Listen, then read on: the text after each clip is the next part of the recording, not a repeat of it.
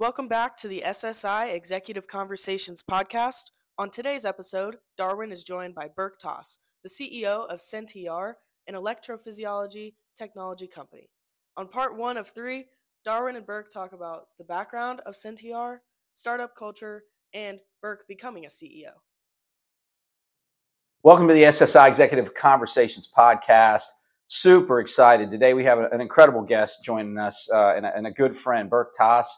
Berk is the CEO of SentiAR, a digital health and software company that's doing remarkable uh, things in the industry. So Berk has decades of experience in the med tech uh, ecosystem, focusing on R&D and operations initially. He's highly motivated and experienced leader uh, you know, at LSI, I think anybody that gets the opportunity to be around him is just, uh, a privilege with his energy and um, that he brings into any conversation or room and his passion for what they're doing there. Um, he is really an experienced leader, high speed product development expertise who brings new products to market utilizing innovative technologies. It's really constantly looking for opportunities in the intersection between who we are as humans and our needs, environmental and social responsibility, and business interests. And I'm always uh, privileged when I get to have uh, some of the conversations that we've had at conferences. So with that, welcome to the show, Berk. I couldn't be more excited to have you on as a guest, my friend. Thank you. Wow. The, you know, uh, decades. I, I I've tried to forget. It's S. You know. It's, it's, it's We're not getting any younger, my friend. We're not getting any you know, younger. you know, my my Santa Claus beard reminds me routinely. Um, yes, thank you for that. Thank you for that amazing introduction. It's really nice to to be talking to you. It's really nice to be um, be seeing you, even though it's virtual. Uh, absolutely, my friend. Absolutely. Well, let let's talk about the um, you know what you're doing uh, at SentiAR. Uh, it's a, it's a, it's remarkable, incredible innovation, and then the product uh, recently received its FDA re- approval, which is really exciting. So why don't you tell us what's going on there? Sure. Thank you. So, SentiAR was formed by a practicing electrophysiologist, a physician that's focused on treating cardiac arrhythmias. Um, perhaps uh, folks listening may have heard uh, there's a very common disease called AFib. Mm-hmm. Most likely, someone you know, or perhaps you have had it before. Uh, it's a part of type of an arrhythmia, and the folks that treat these types of issues are called electrophysiologists. Mm-hmm. Um, so one of the co-founders of SentiAR is an electrophysiologist, a pediatric electrophysiologist, uh, practicing at WashU, and her husband, who is a biomedical engineering professor, runs a lab at WashU, came up with this idea. And really, the idea is born out of the issues. Jen Silva is her name, the, the electrophysiologist. The issues Dr. Silva deals with on a day to day basis in the operating room. And uh, John, her um, supportive husband, he is, and an innovator himself, um, thought that this could be a, a great opportunity to solve a, a big unmet need. So the the the people now that we set the stage, the heroes behind yeah. the behind the technology. Um, what is the what is the villain that they're fighting? So the, the idea is uh, creating a, a 3D hologram of the patient's heart that the physician is operating in in real time while allowing them to control the image that they see. Mm-hmm. So today, the standard of care, there is uh, imaging done in the room, but is displayed in 2D monitors, which has been around for you know 50 years probably, if not more. And a lot of the information that is gathered by the imaging system is lost and compressed to a 2D setting. In addition to that, the physician who is operating has no ability to control the specific view they have while they're operating. So what we do is we integrate with this imaging system. We create a real-time hologram that they see through glasses, specialized custom-built glasses for this type of purpose. And they're able to manipulate the hologram they see to get the exact personalized view they want when they want to see it in addition to being able to go fully inside the heart by pushing their head forward simply uh, and be able to go inside, which is clearly not possible when you're looking at a monitor. Right. As, as you can imagine. So, so that's the, the basis of the technology. And when they started this six years ago, and I joined them a year after, uh, clearly people thought um, we were crazy. like, yeah, you know, they're like, yeah, okay, that's cool. Um, come back to me when you grow up and you have when when you when you have something real when you about, have right? something real and you're not just like you know flying and uh and, and imagining things. So and we did. We did that. We we came back. When we grew up. And um we got fda clearance. Product has been used clinically now in um, almost 100 cases in, in multiple institutions and uh, we have a list of new institutions that are going to come on and use the device. So it's been a remarkable journey. You know, starting from the uh, essentially the lab and a very very small company. You know, um, one of the other co-founders, Mike Southworth, who was um, instrumental in getting all of the software we have today architected and written. Uh, that was you know a very small band we had mm-hmm.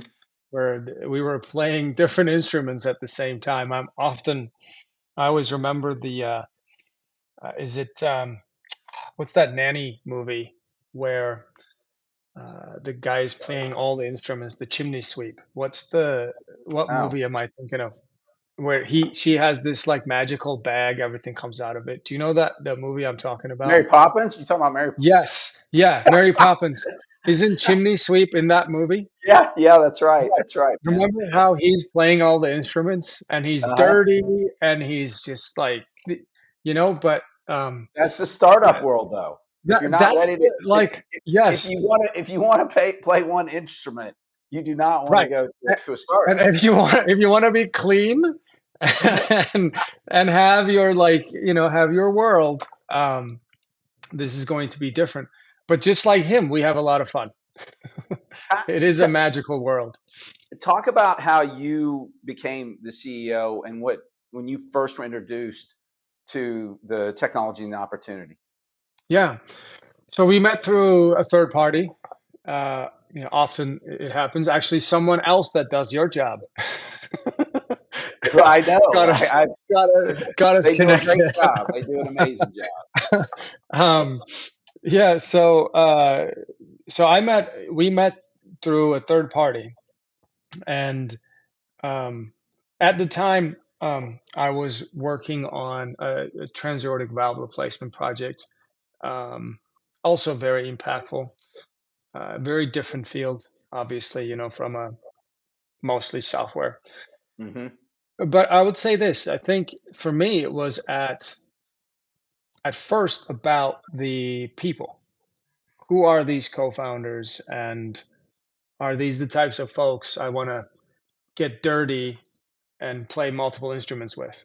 Right. Right. you know, do you want to chip the, with them? Right. Like, are these the type of people that you can put your back against and mm, yeah. and um, uh, you know, get in the arena and and go to um, go to work every day knowing that the you're um, you're accepted as you you are mm-hmm. and mm-hmm. and uh, there are not, nothing else no other agendas at play it's only what is the system supposed to do for the patients and for the physicians.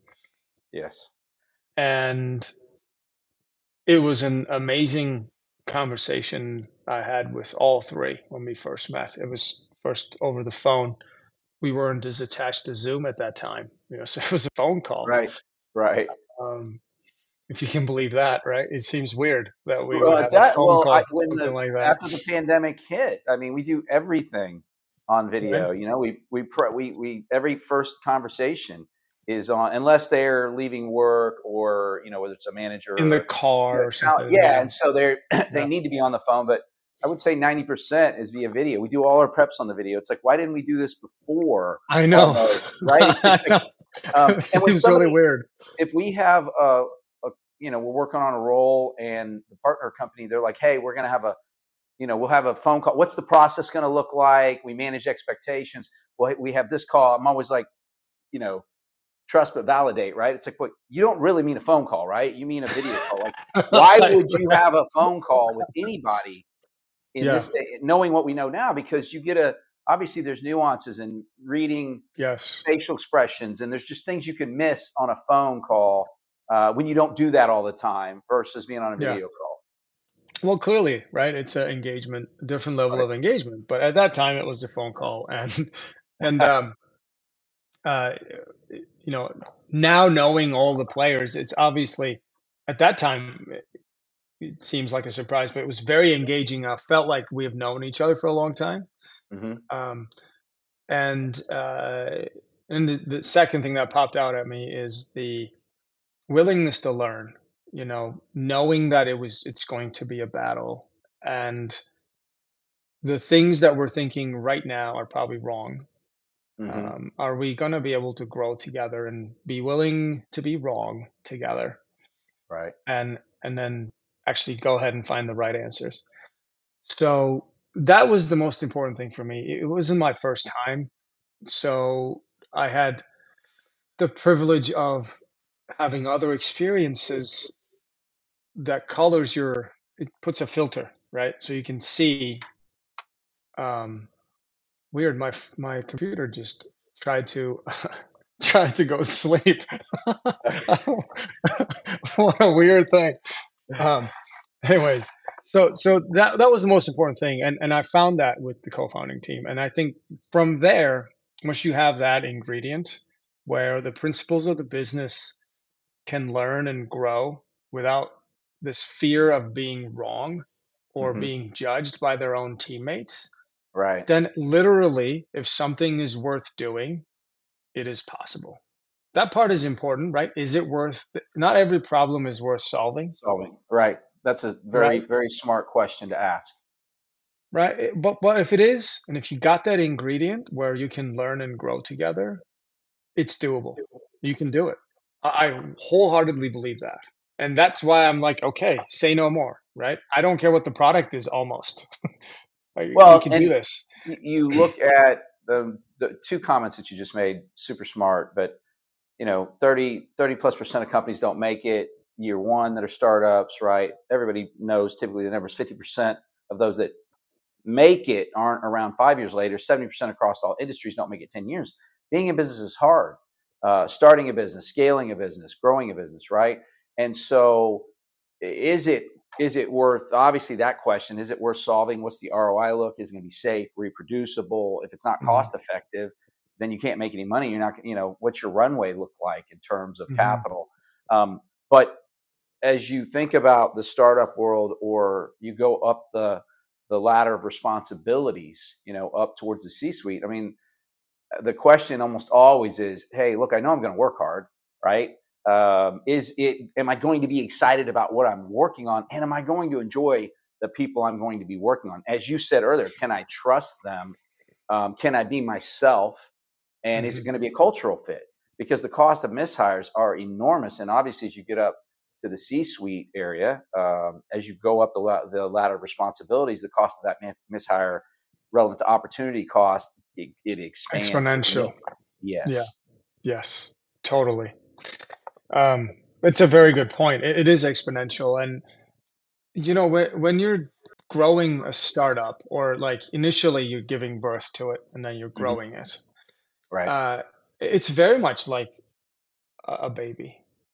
So the things that apply to raising a baby really apply to uh, growing a startup. And as the principles of the business, people who are in the C-suite um, do have a responsibility to create an environment where that startup can flourish.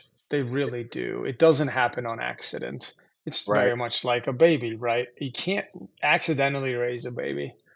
No, no, you You know, cannot. it, it's going to require your attention and it's going to challenge you, he or she hmm or they, and uh, it, it will put you in, you know, the circumstance, the, the situation you're in is going to really stretch what you think is comfortable. And um, and then, you know, when you do it again, you, you know, second, third, fourth, 10 kids, Right. um, you probably develop a different uh, um, expectation around it. So I think, you know, at startups, it's very similar, very, very similar. You know, expectations slowly change as you get more acquainted with what a startup is and what it's like. And then you don't want to do anything else, really. You just want Yeah. to give birth to these technologies that has the potential to change the world um, new ways of doing things and new looks at age old problems and, and some of them are problems that have never been attempted to solve Right. so um, Well, you you have know to be around people that think differently, you right? really do you You really really have to be around people that think differently, that have a significant amount of curiosity with integrity, because curiosity is is huge, and being able to look at something and be open to it being a different answer than what you expect. gosh the the vulnerability that comes with that hmm right the, the how so like you got to think about how you define success if you're going to do this kind of thing Right. and um in my opinion if you can attach yourself to uh, asking the right questions and learning as your success, Mm. I think you would find a different level of comfort being in a startup. Like, have I learned something today? Right.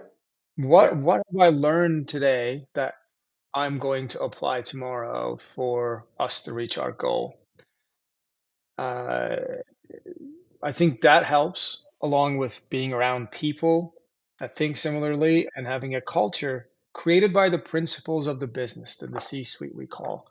hmm Right? So those ingredients, three, four ingredients that are key to to having an attempt at a successful startup. Right? There are no guarantees. No, you, no, you, but you but in terms of what you just said, right? Curiosity is is is is key. I think a, a, a spirit of thankfulness, you know, grace, thankfulness. Uh, people that are thankful tend to get along better well with others. I, I think in sure. general. And then at the end of the day, uh, you know, everything that we look at when we partner with with companies is, uh, you know, helping them not not just attract. It's not about finding people in this day and age, right? It- but attracting them, and then understanding what their personal why is. Why do they get up in the morning? What what's exciting for them? Because if the personal why matches the mission statement, then you're more likely to have higher employee engagement. If you hire people with high emotional intelligence that are problem solvers and they get along well with others, which means you'll hmm have less wasted resources and potentially have the ability to, to grow, um, you know, have sustainable profitable growth or more measurable profitable growth. Yeah. No, I, I, I, wouldn't add anything to what you just said. I think all all aspects of what you just laid out are, are universally true when it comes to a startup. Those things are very critical. It's a little different than an established business. I think that's Yes. also important to contrast that, right? Like an established business is going to have KPIs that are well established and have history. And I've seen this at different startups. You try to implement KPIs that are designed for an established, long lasting, mature business to a startup, then you start chasing things that don't matter. Right. Yes. You know, I used That's to right. call it polishing the doorknobs of your house when you don't have electricity, right? right. Uh, it, it doesn't apply. It's just, it's not, it's, it's a different, um, is polishing a doorknob nice thing? Probably. It will make your house look nice. Like it's not a bad thing. It's just not a priority, Right. you know? Not Uh, not even the top twenty. Doesn't even make the top not twenty doesn't even make it. Exactly. So if you try to apply KPIs that you've lifted from your um, big company experience and apply it to a startup in the attempt to mature the startup, right? Let's say they have a product and now it's time to mature, which happens, right? You you've established and you've gotten you earned a right to exist now. You're a startup. Right. And you lift those KPIs and you go, okay, here's how you grow. Because I've seen a growth growing, you know, a company that's sixty billion dollars, and then I know where you are. Here's how you get there. Uh-huh. You know, slap these KPIs on, and then overnight you ruin the business because it just doesn't work like that, right? Like, no, you really have to understand what what your vital few are. What your yes, you you, you have to yes, you have to um, you don't want uh, you certainly can't do this as a startup, right? You can't be compartmentalized. You can't you can't be in uh, separate silos. But at the same time, how you you've got to define what your vital few that you're trying to measure and what what purpose does it serve to measure it, and then and then once you understand that and you can you know quantify what that looks like, you've got to start someplace, and then as your company grows you can add additional KPIs, but you really have to yes, be specific about what it is you're wanting to evaluate and what you're wanting to get out of that data, and is it going to be relevant? yes. Like that mindfulness, right? Y- hmm Just looking at a big company. Oh, we measured this. We should measure it here. But why? Or what exactly do you want out of this? Um, a- and you know, for me, I think about, all right, well, now my baby is walking. I want them to go to Harvard, but obviously, you know, I'm not going to put them in front of a, SAT test right now. Like that doesn't right, make sense. Right. If I right, want to measure their success today, which what I'm talking about is crazy. No one should do this with their kids, but just right. thinking about that analogy, right? You you wouldn't do that. You look at someone who puts a GRE test in front of a baby like they're crazy. Uh-huh. You'll be like, what are you doing? Um, it's like that for a startup. It literally is that crazy, but it happens all the time. I've seen it. I've seen it myself, you You, know? you're what I'm picturing as you talk about this, right? Is like you know maybe countries with less freedom where okay i'm going to choose you at the age of four based on testing you're going to be in the olympics so now you know but that may not be best for your company culture either right in terms of Sure. how people want to feel uh, Yes. about being a part of something um, man i think we could just have this conversation like for for, for another another hour and not even get to the other things that we're gonna we're, we're supposed to talk about but Yes. uh, man, what a, what a great conversation! Such, such really strong insights, my friend. Thank you so much for listening to this episode of the SSI Executive Conversations podcast. If you'd like to see more, please follow us on LinkedIn and subscribe to our YouTube and RSS. Visit SureXSolutions.com to learn more about SSI and receive a complimentary consultation.